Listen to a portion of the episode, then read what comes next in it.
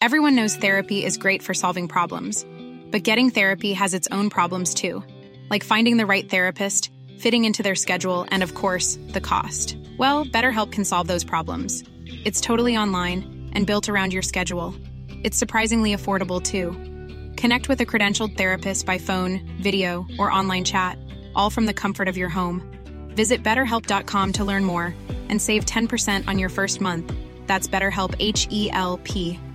Hiring for your small business? If you're not looking for professionals on LinkedIn, you're looking in the wrong place. That's like looking for your car keys in a fish tank. LinkedIn helps you hire professionals you can't find anywhere else, even those who aren't actively searching for a new job but might be open to the perfect role. In a given month, over 70% of LinkedIn users don't even visit other leading job sites. So start looking in the right place. With LinkedIn, you can hire professionals like a professional. Post your free job on linkedin.com slash people today.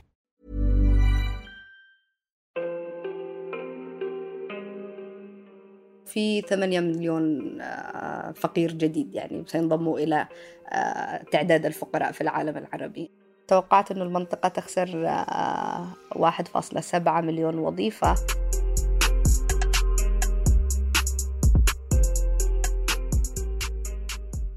كساد ارتفاع مخيف بمعدلات البطالة والفقر تراجع في الأمن الغذائي جميعها مخاوف بتهدد الاقتصاد العالمي من بعد جائحة كورونا.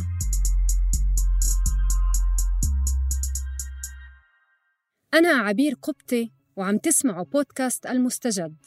حلقتنا اليوم هي الحلقة الأخيرة من الموسم الأول من بودكاست المستجد واللي قمنا فيه بتغطية جائحة كورونا في العالم العربي.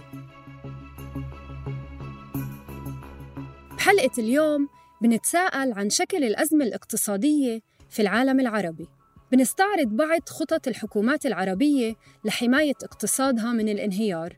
في حوار مع الباحثة الاقتصادية في مركز صنعاء للدراسات الاستراتيجية أمل ناصر.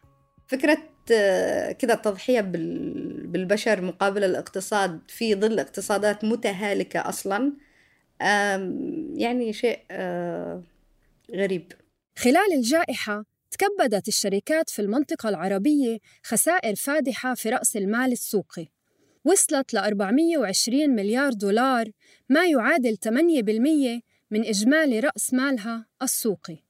هاي الأرقام وردت في بحث للجنة الأمم المتحدة الاقتصادية والاجتماعية لغرب آسيا المعروفة بالإسكوا ضيفتنا أمل ناصر تطلعنا على أرقام أخرى بتوضح المخاطر المحدقة بالاقتصاد العربي. في 8 مليون فقير جديد يعني سينضموا إلى تعداد الفقراء في العالم العربي. أنا برأيي هذه أرقام يعني تعتبر حتى زي ما نقول أنه تقديرات محافظة أنه الرقم بيكون أكبر من هذا بكثير. توقعت أنه المنطقة تخسر 1.7 مليون وظيفة.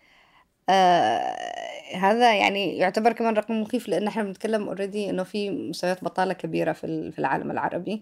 والعالم العربي كان يعاني في مسألة خلق وظائف باعتبار إنه كمان أكبر شرائح السكانية هم من الشباب. للأسف الفئات الأقل حظا بالدخل أو الحقوق العمالية هي الأكثر تأثراً في مثل هيك ظروف. أكثر ناس متضررين هم عمال اليومية وهذا الضرر بيكون يعني حتى طويل الأمد لأنه مش مسألة أنه متأثر بس في الإغلاق بس كمان متأثر بعودة الحركة الاقتصادية بعد الإغلاق. اليوم بنشوف الدول بتفتح بس الناس كمان قاعدين في البيوت. يعني اللي كان زمان يطلع السوق فرضا كل يوم اليوم صاير بيخفف يعني حركته في في الشارع والأماكن العامة. فهذا كله يعني بيرجع في بالمحصلة يعني بيضر عمال اليومية. وبحسب أمل ثاني أكبر المتضررين من الأزمة هن النساء. مش بس بسبب ازدياد العنف ضدهم وإنما أيضاً لأنهم بتحملوا العبء الأكبر من خسارة الأمن الغذائي وفقدان الوظائف. وبالحديث عن النساء وجائحة كورونا غير إنه في حمل نفسي كبير على النساء إنه النساء أخذت دور الترفيه عن العائلة ككل okay؟ في آه كمان هشاشة فلما بندخل الآن على الأثر الاقتصادي للجائحة بتكون هم أكثر تضررا. آه النساء يعني معرضات أنهم يخسروا وظائفهم مرتين أكثر من الرجال. أوكي؟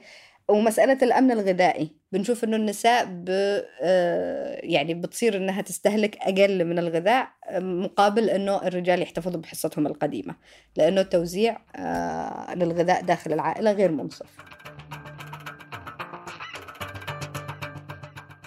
الأسكوا بتتوقع إنه عدد الناس اللي رح تعاني من نقص غذائي بسبب أزمة كورونا رح يزيد على الأقل بحوالي مليونين شخص. ليوصل ل 52 مليون بالمجمل. لمواجهة هالمخاطر اتخذت بعض الحكومات إجراءات مختلفة. بعض الدول قدمت مساعدات نقدية مؤقتة لأسر العمال المتضررين من الجائحة وعمال المياومة. توزيع المساعدات المالية الخاصة بالفئات محدودة الدخل اللي هما قدموا مطالب في وقت سابق. في تونس مثلا تم إجراء دراسة شاملة بتبحث في أثر الجائحة على البلاد. بعد ما خسر أكثر من 274 ألف تونسي وظائفهم حتى يونيو حزيران الجاري. وبناء عليها قررت الحكومة تسهيلات بنكية تتعلق بالقروض وغيرها. وقدمت دعم بحوالي 157 مليون دولار للعمال الغير نظاميين. أما المغرب فقدم دعم مالي مؤقت لنفس الفئة بما يتراوح بين 80 ل 120 دولار تقريبا للعامل. بعد قرار السيد رئيس الجمهورية بمنح العمالة غير المنتظمة آه، منحة ثلاث شهور آه، الشهر مقدار المنحة الشهرية 500 جنيه. وفي مصر تخصصت منح بحوالي 30 دولار دعما للعمال واللي اعتبروا الخبراء مبلغ غير كافي. الأردن كمان تكفل بدفع أجور عمال المياومة بشرط اشتراكهم بالضمان الاجتماعي وتقدم لهم مبلغ بتراوح بين 90 ل 190 دولار تقريباً.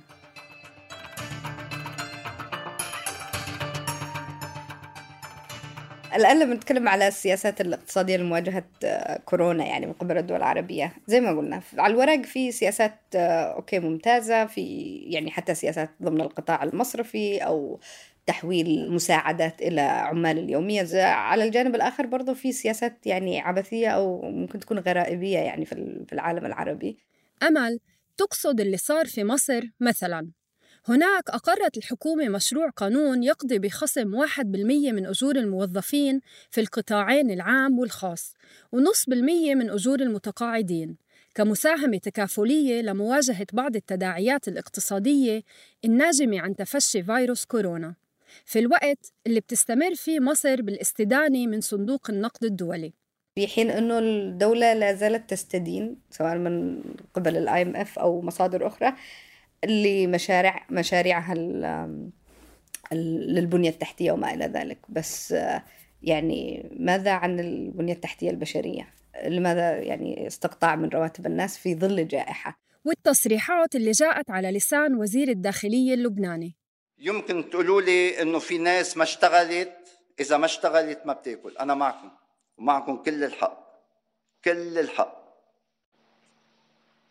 بس خلينا نتحمل بهالأزمة هاي ونساعد بعضنا لو بدنا ناكل حبة زيتون. دولة زي لبنان يطلع وزير يقول لا بنقعد في البيت بس بناكل زيتونة. لا هذا هذا مش سياسة. السياسي المفروض يكون عنده خطة استجابة. واللي صار في اليمن مثلا؟ تأجل الإغلاق في المناطق الخاضعة لسيطرة الحوثيين لبعد شهر رمضان. وكان الهدف من التأخير بحسب تقدير أمل هو جباية أموال الزكاة من الناس. حوثيين يعني في مناطقهم ما زالوا يرفضوا عن يعني الإفصاح عن أعداد المصابين أو الوفيات من كورونا بس كمان إنه بداية الوباء وتفشيه يعني كان بدأ في رمضان وتم التعتيم تماما على أي آه، معلومات عن كورونا فقط لأنه الجماعة الحوثية هذا وقتها إنها بتاخذ زكاة من المواطنين.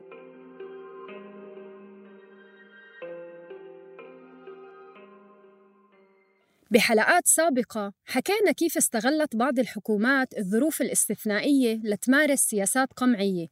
وفي المسألة الاقتصادية بعض القرارات بتبرز الممارسة السلطوية للحكومات على حساب دعم مواطنيها وحمايتهم مثل فرض غرامات مالية على المتخلفين عن ارتداء الكمامات. إيش إيش الفكرة منها؟ يعني إحنا جايين ناخذ من الناس فلوس ولا جايين فعلا إنه نقنعهم إنه الكمامات آه، مفيدة لصحتهم؟ فهنا يعني يصطدم الواقع بسلطوية السياسات في العالم العربي. حلول أمنية أنت بتواجه بها جائحة لها آثار اقتصادية. وهذا استنزاف المواطن اللي اوريدي مستوى دخله متضرر من من قبل. حتى في دول غنية مثل السعودية فأمل بتشوف إنه سياسة الاستجابة لم تكن معنية بدعم المواطن بالدرجة الأولى. دول الخليج آه، في شيء غريب يعني كمان في استجابتها لكورونا. السعودية الآن مؤخرا يعني مع في ظل الكورونا صار حوالي 40 مليار أو الدولة مستعدة أنها تشتري أسهم في شركات أجنبية. مستغلة فكرة آه، انخفاض أسعار الأسهم في العالم فالآن هذا وقت مرة مناسب أنه الدولة تستثمر فيه. بس آه، على الجانب الآخر كمان الدولة بتمارس سياسات تقشف تجاه مواطنيها. هذا يعني بيظل علامة استفهام كبيرة وممكن نشوف إيش ممكن يكون في رد شعبي اجتماعي يعني تجاه سياسات الدولة هذه. في حين إنه إحنا بنشوف الآن خطط الاستجابة في دول أوروبية هي آه، إنفاق إنفاق إنفاق أوكي؟ على بال ما الاقتصاد يطلع من الأزمة وبعدين ممكن يعني الواحد يعمل ضرائب ولا أي حاجة و... آه، ويرجع يوفر بدل أنفقه.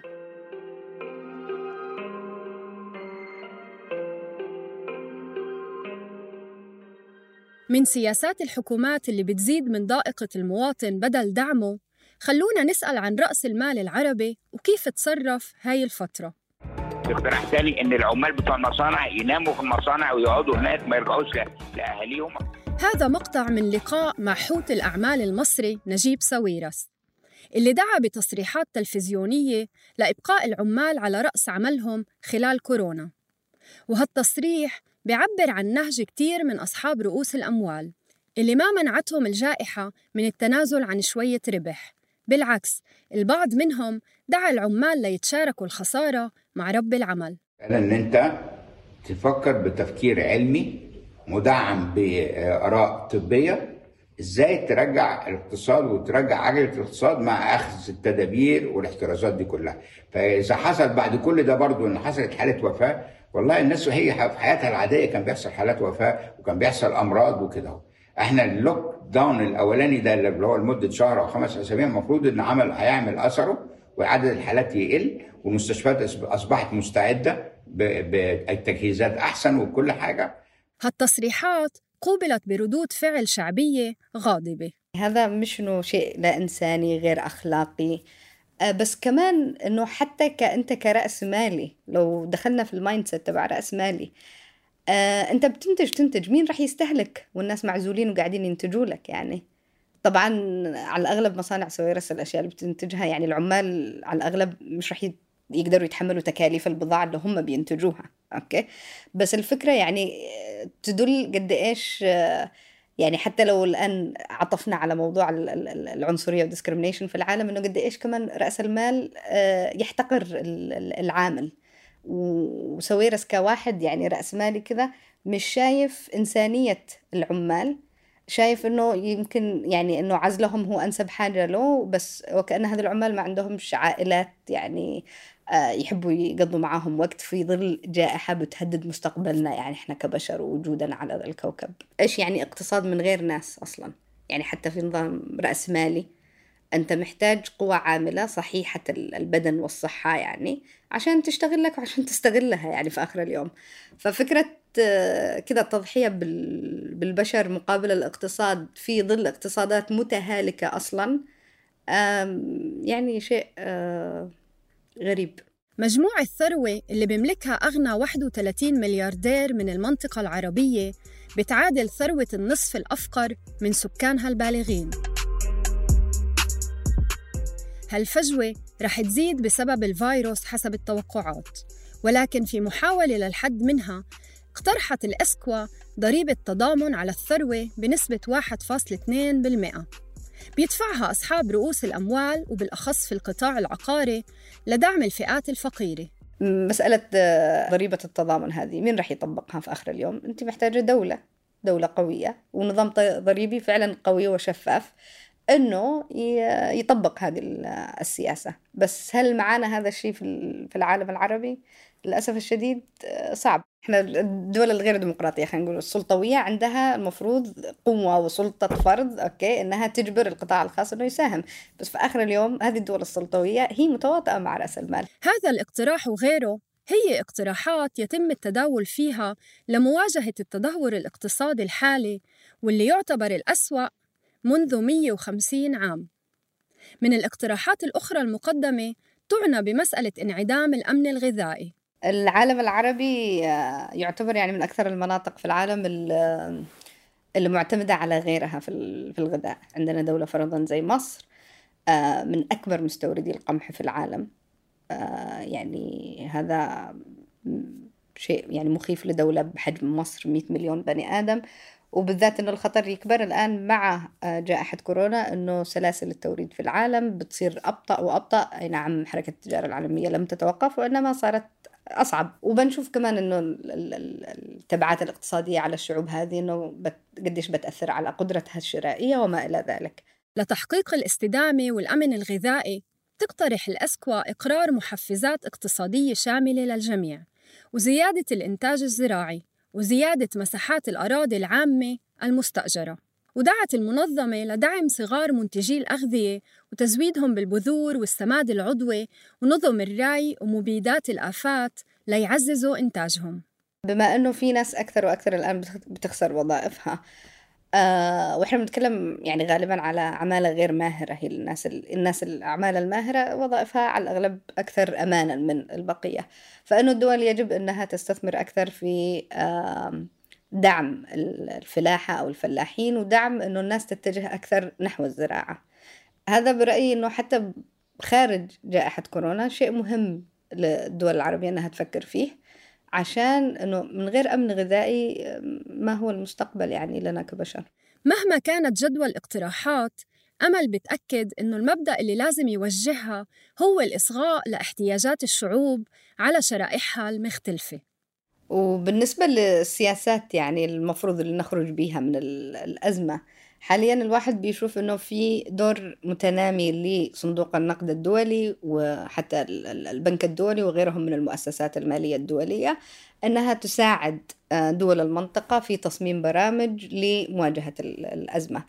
آه هذا ممكن يكون شيء مفيد بس في آخر اليوم ما فيش حلول أو سياسات حقيقية ممكن تخرج بهذه الدول من الأزمة من دون أي تفاعل شعبي محلي حقيقي أوكي؟ يدرس الوضع ال ال ال الراهن يعني داخل البلدان هذه ويصمم سياسات تلائم الدول والمواطنين آه، بشرائحهم المختلفة أغنياء فقراء ويعني وكل شيء بالنص.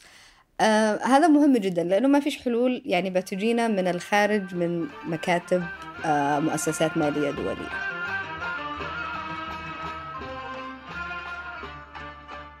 بكل أزمة اقتصادية تكثر التساؤلات حول جدوى الحلول اللي بتقدمها الجهات المانحة ومدى استدامتها وبيتجدد الحديث عن أهمية الاستقلالية الاقتصادية للشعوب وعن العودة لمصدر الإنتاج عن الأرض والإنسان لأنه بنهاية المطاف مين بيعرف الأرض أكثر من أصحابها؟ الأرض بتتكلم عربي الأرض الأرض